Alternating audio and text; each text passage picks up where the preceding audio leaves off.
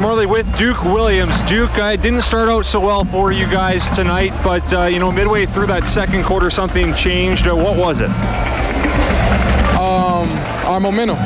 You know, we had a slow start, but like Coach said, it's a long game.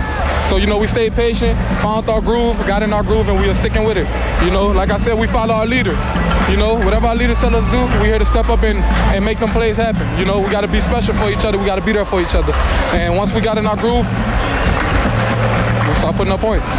Back in the preseason, right here on this spot, you told me you were here to dominate, and clearly you did that tonight. You now lead the CFL in receiving yards, back-to-back 100-yard games. I mean, how good do you feel out here right now? I give it all to God. You know, I work hard in this offseason losing this weight, and now you can see it starting to pay off. You know, coach starting to trust me more. I'm starting to earn Mike Reilly trust, and, and I'm here to just help our teammates and put us in the best position to win. Whenever the, my name or my um, or my number is called, I'm just here to make that block or even make that amazing catch. You know, whatever I can, whatever I can do to help us win, I'm willing to do it. Sacrifices, that's what it's about.